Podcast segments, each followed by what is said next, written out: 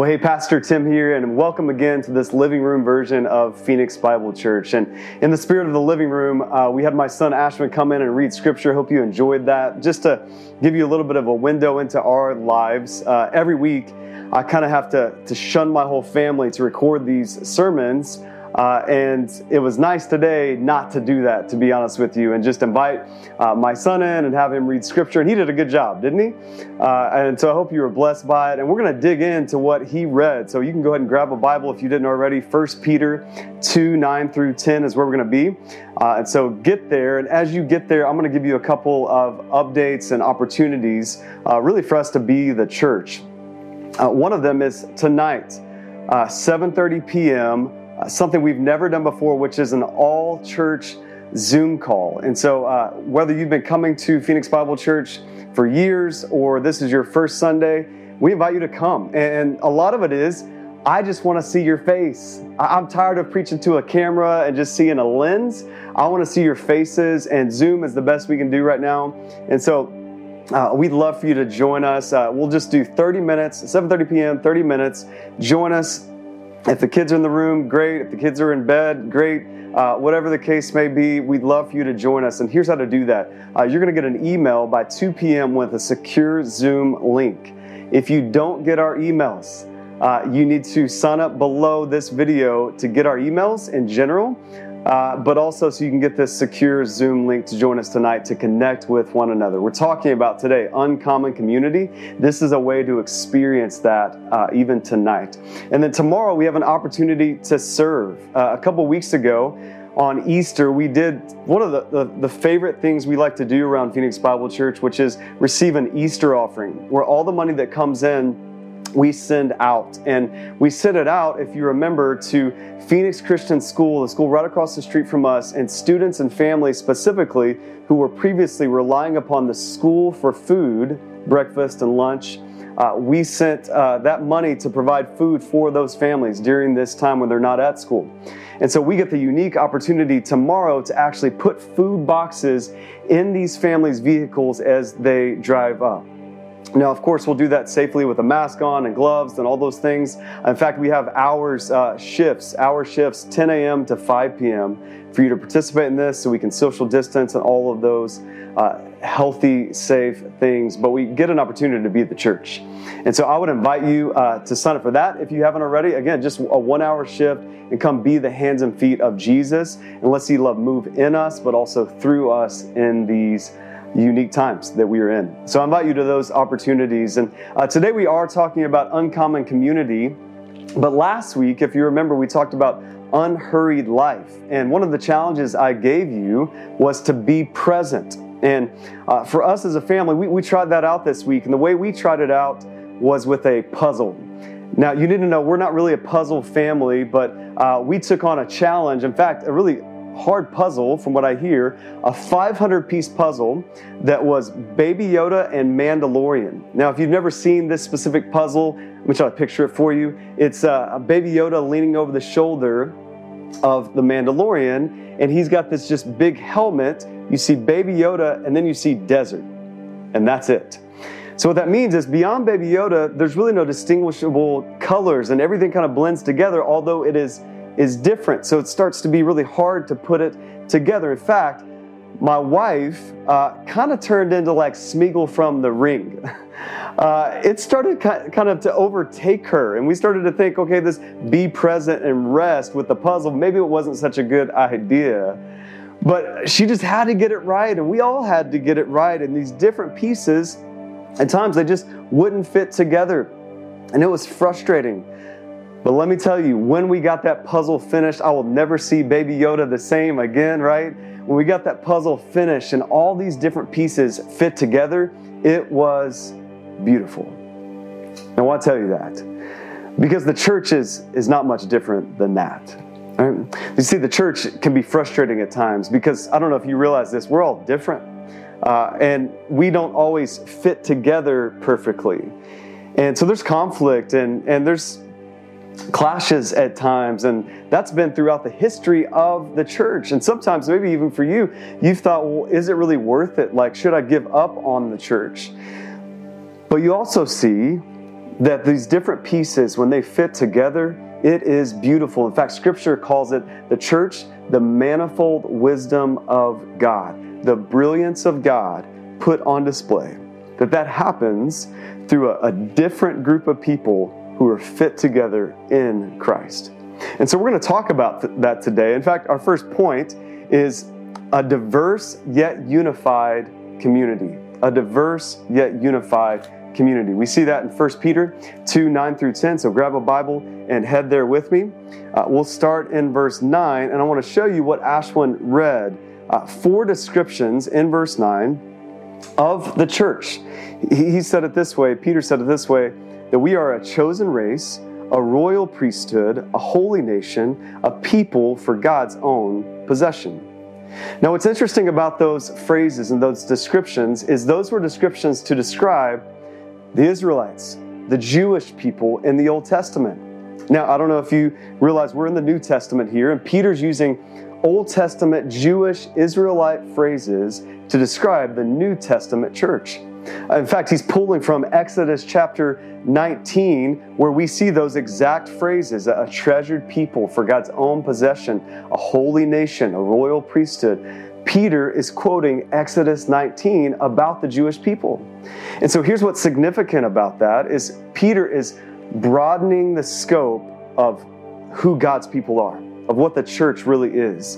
In fact, most scholars agree as Peter wrote this letter that he's writing not to primarily Jewish believers, but Gentile believers, non-Jewish people, people of other ethnicities, really anybody but a Jew. That's who Peter is saying is a chosen race, a royal priesthood, a people called out for God's own possession. And so as readers in this day, again, you got to put yourself in this day, as they were to have read this letter about themselves, they would have read chosen race, royal priesthood, holy nation, and they would have thought, wait a second, Peter, are you sure?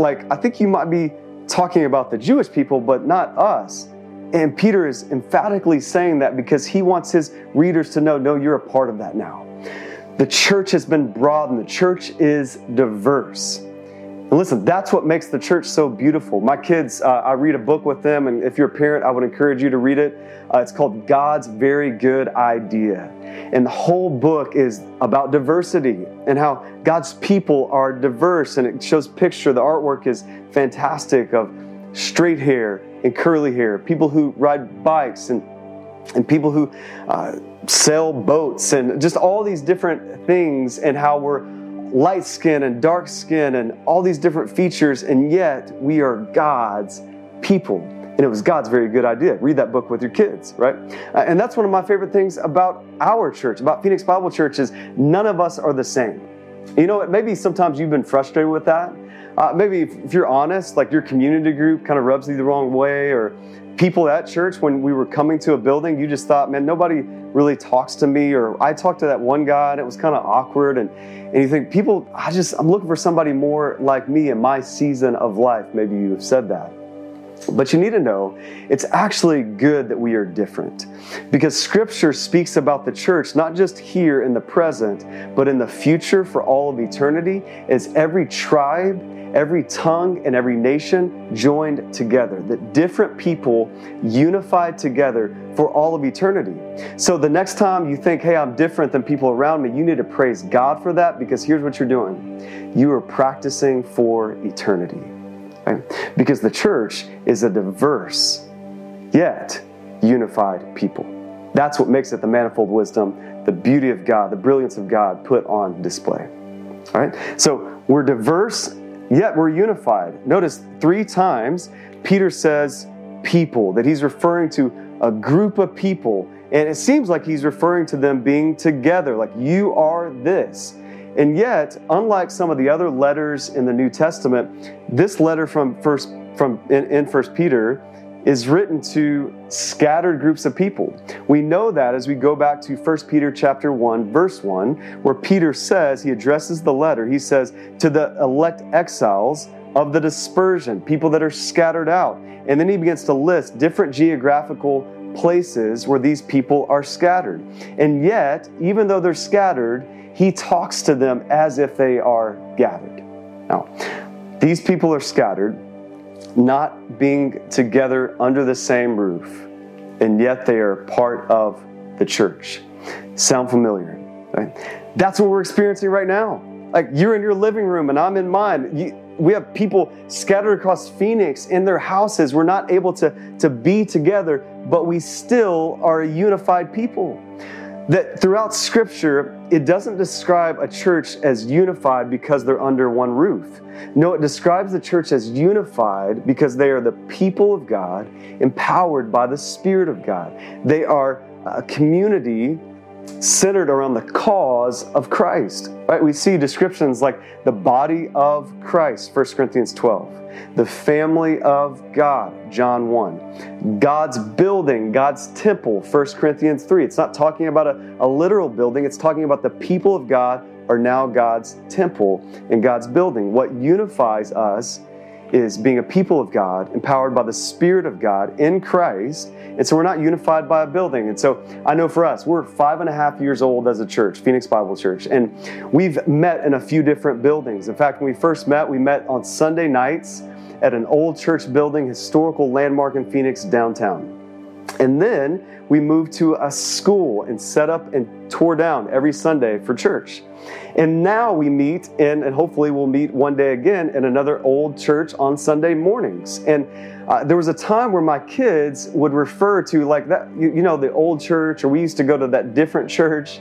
And what they were talking about is the school we met in, or that first building we met in. And to them, they were like, well, that was a different church. And it was kind of confusing because their dad's a pastor. And so for a while, they just thought like, I guess my dad church hops, right? And I had to explain to them, guys, no, those were just the buildings. The church is the same because the church is the people, right? What unifies us is not a building. Now, disclaimer, because a lot of us are saying, and we should be saying, hey, right now, the church can't be canceled because the church is the people, not a building. And that's true. But listen, the church is special when it is gathered, right? And one day we will do that again. But until then, we don't need a building to do that. Hebrews 10:25 says, don't neglect to meet together, encourage one another, all the more as you see the day drawing near. And we can still do that, and it's important that we still do that. Don't go outside, read your Bible by yourself in isolation, not join us for this time on the living room, not give somebody a phone call, not join a community group and say, well, pastor said the church is the people, and so I guess me by myself with my Bible, I'm a person, I'm the church. No, there still is a concept in Scripture of the church gathered. That's what makes up the church. It's people, plural. It's people gathered together. Listen, until we can do that in the building, we need to do that however we can now. We don't need to neglect to meet together, like Hebrews 10:25 says. And he says specifically in Hebrews, all the more as you see the day drawing near. That day is the return of Christ and the end times. And I don't know if these are the end times. Maybe you've asked that question like, man, there's a lot going on. Is this the end of the world? And to be honest, nobody knows. Jesus made that clear, so we should stop trying to figure it out, right? But we should, in a difficult time, all the more meet together and encourage one another, right? That some of you need to think outside the box, make a priority to join us for this time. This is already outside the box, right? And join it every Sunday, but also do some things you've never done before, like give somebody a phone call. Right? I know, like, your phone does more than Instagram and TikTok and Facebook, right? It makes phone calls. Like, you can talk to real life people. Your phone's not just for Netflix binging and scrolling. Your phone can be used, like Hebrews 10:25 says, to gather together and not neglect that by calling somebody and praying for them over the phone. Some of you have never done that before in your life.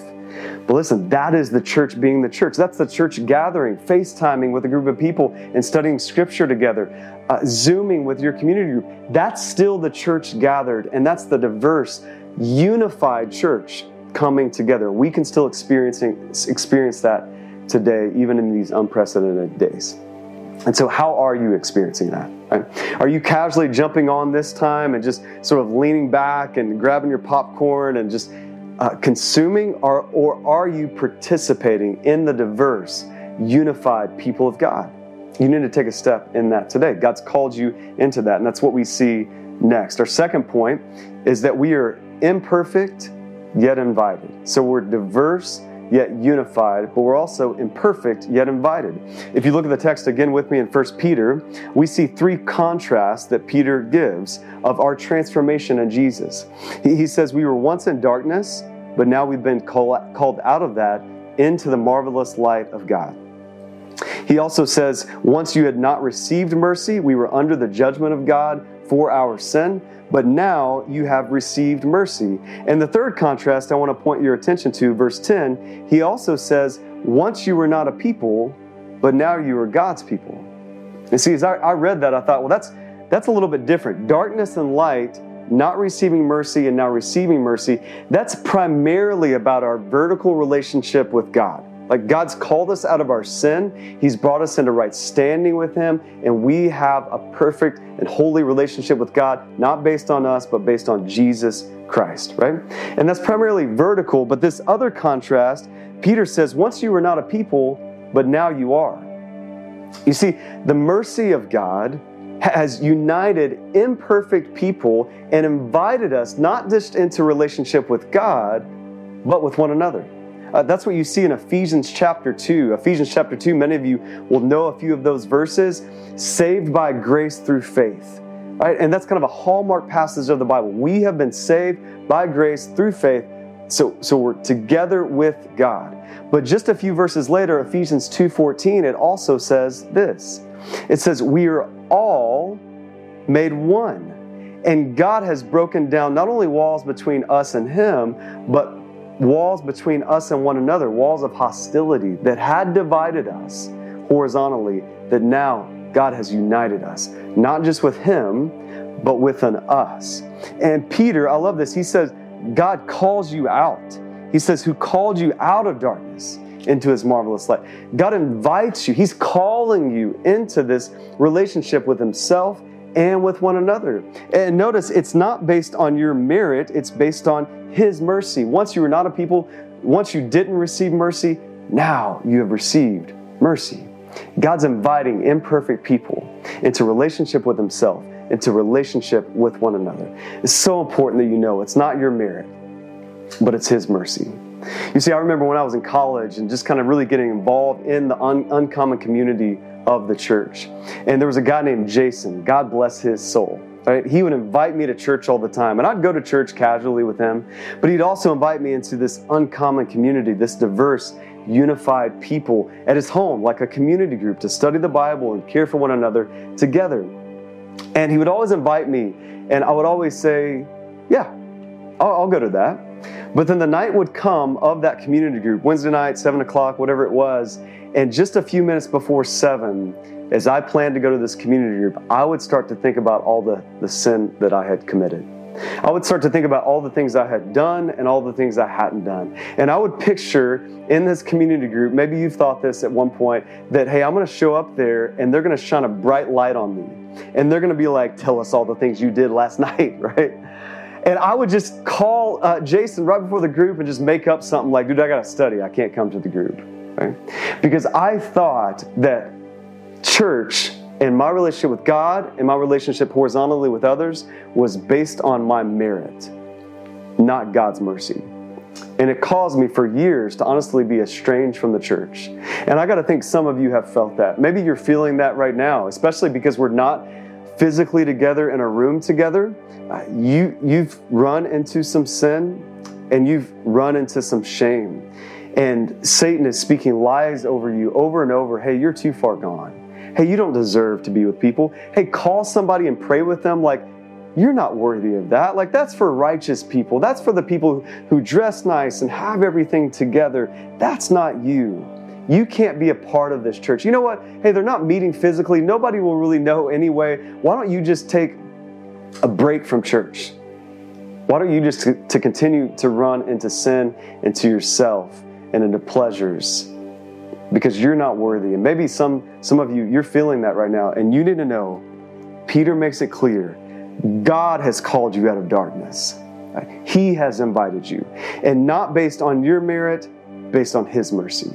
And He's connected you with God, with Himself, and with one another. He did that through His mercy, not your merit. The church is a place. We say it this way. It's an imperfect people moved by the perfect love of Jesus. We don't go to church. We don't experience church even like this because we have it all together. We do this because we don't. And we're recognizing collectively that we are joined together and we need God and we need one another. Right? And so you're invited to participate in this. And what I love about what Peter is talking about is we're not just a people, we're a people with a purpose. But if you look at the text again, he says in verse 9 that we're a people for God's own possession, that there's a purpose that you may proclaim the excellencies of Him. So here's what's amazing. Not only not by your merit, but His mercy has God connected you with one another. He hasn't just brought us together to sing Kumbaya together and just to hang out over some affinities. No, He's given us a purpose to proclaim the excellencies of God. Like, again, not based on your merit, not because you have it all together, but because of Christ in you, you can proclaim Christ. You can begin to proclaim, hey, Christ has called me out of darkness into His light. Christ has shown mercy to me. And you can begin to proclaim that to others. That is your calling, even in the midst of this chaotic time. Right? You know why we miss singing together, like in the church building? You know why we miss being together and gathering together and speaking truth to one another in love and hearing a sermon proclaimed? You know why we miss that? Because you are designed to be a proclaimer. We are a people, but we're also proclaimers. God's given us that purpose together, and He still has. Even though we can't be in the church building, listen, you can stand up and sing. During the times that we sing, I would encourage you at times, hey, actually sing. I know it's a little different, but you're designed to be a proclaimer of the excellencies of God. Stand up and sing. Speak to people around you. Speak truth. Proclaim to your neighbors. Invite them to church with you, to join you online. It's never been easier to invite somebody and have them just click a button and join you. Right? Be a proclaimer even in this time because you are invited into that by God, called out by God, not based on your merit, but His mercy. And so what step do you need to take? I believe God's calling us in these unprecedented times to have uncommon community. What step do you need to take? Right? Maybe for some of you, it's merely just joining us online tonight at 7:30 p.m. for the churchwide Zoom. Maybe for some of you, it's taking an additional step and joining a community group digitally via Zoom or Google Hangout or whatever. And I know we've seen that. I've been so encouraged, even in my community group, to see a new family join us and to say things like, hey, we feel more connected to the church now than we did in the before time, right? And so that can happen. And what's your step? How can you not just participate? How can you proclaim the excellencies of God with one another? Right? That's what you were designed for. 59 times in the New Testament, we see one another, right? You were designed for uncommon community, not just community with God vertically, but community with one another. What step do you need to take this morning? You know, that puzzle, that Baby Yoda Mandalorian puzzle that we put together, one of the things I realized with that puzzle is not only do all the pieces need one another, like to fit together, they're not just needed, they're necessary. Right? You see, there were times where we'd be missing a piece and it had fallen on the floor, and the puzzle just doesn't work that way. Right? Or there'd be times where a piece was in a different part of the puzzle. We had to take it out. Hey, it doesn't go there, it goes here. Listen, the puzzle didn't just teach us that. Scripture teaches that about the church. Like 1 Corinthians 12 teaches us that the body of Christ, the church, is made up of different members. And Paul even says in 1 Corinthians 12, hey, if we only have just these similar pieces like eyes, how will we hear? That we need, they're all necessary. All the different members of the body of Christ are necessary to make the church what it is. And you are a part of that. Like, you need one another, but we're also necessary for one another to be the church. We need each other, right? And so God is calling us into that. And so let me pray. As we think about our next step, as we talk about that in our discussion questions now, let me pray for us. God, thank you for your church. God, I thank you that even in the midst of these chaotic days, that we still can have uncommon community. And as many things as the coronavirus has taken away, it can't take away faith, hope, and love. It can't take away our relationship with you. It can't take away our relationship with one another. God, we still are a diverse, unified, imperfect, invited people. That is true today. Even though the forms may change and we may be doing things online and through Zoom calls, God, the function has not changed. You have still called us to be the church. God, I thank you for Phoenix Bible Church. I pray that we would continue to be the church in profound ways during this time. It's in the name of Jesus we pray. Amen.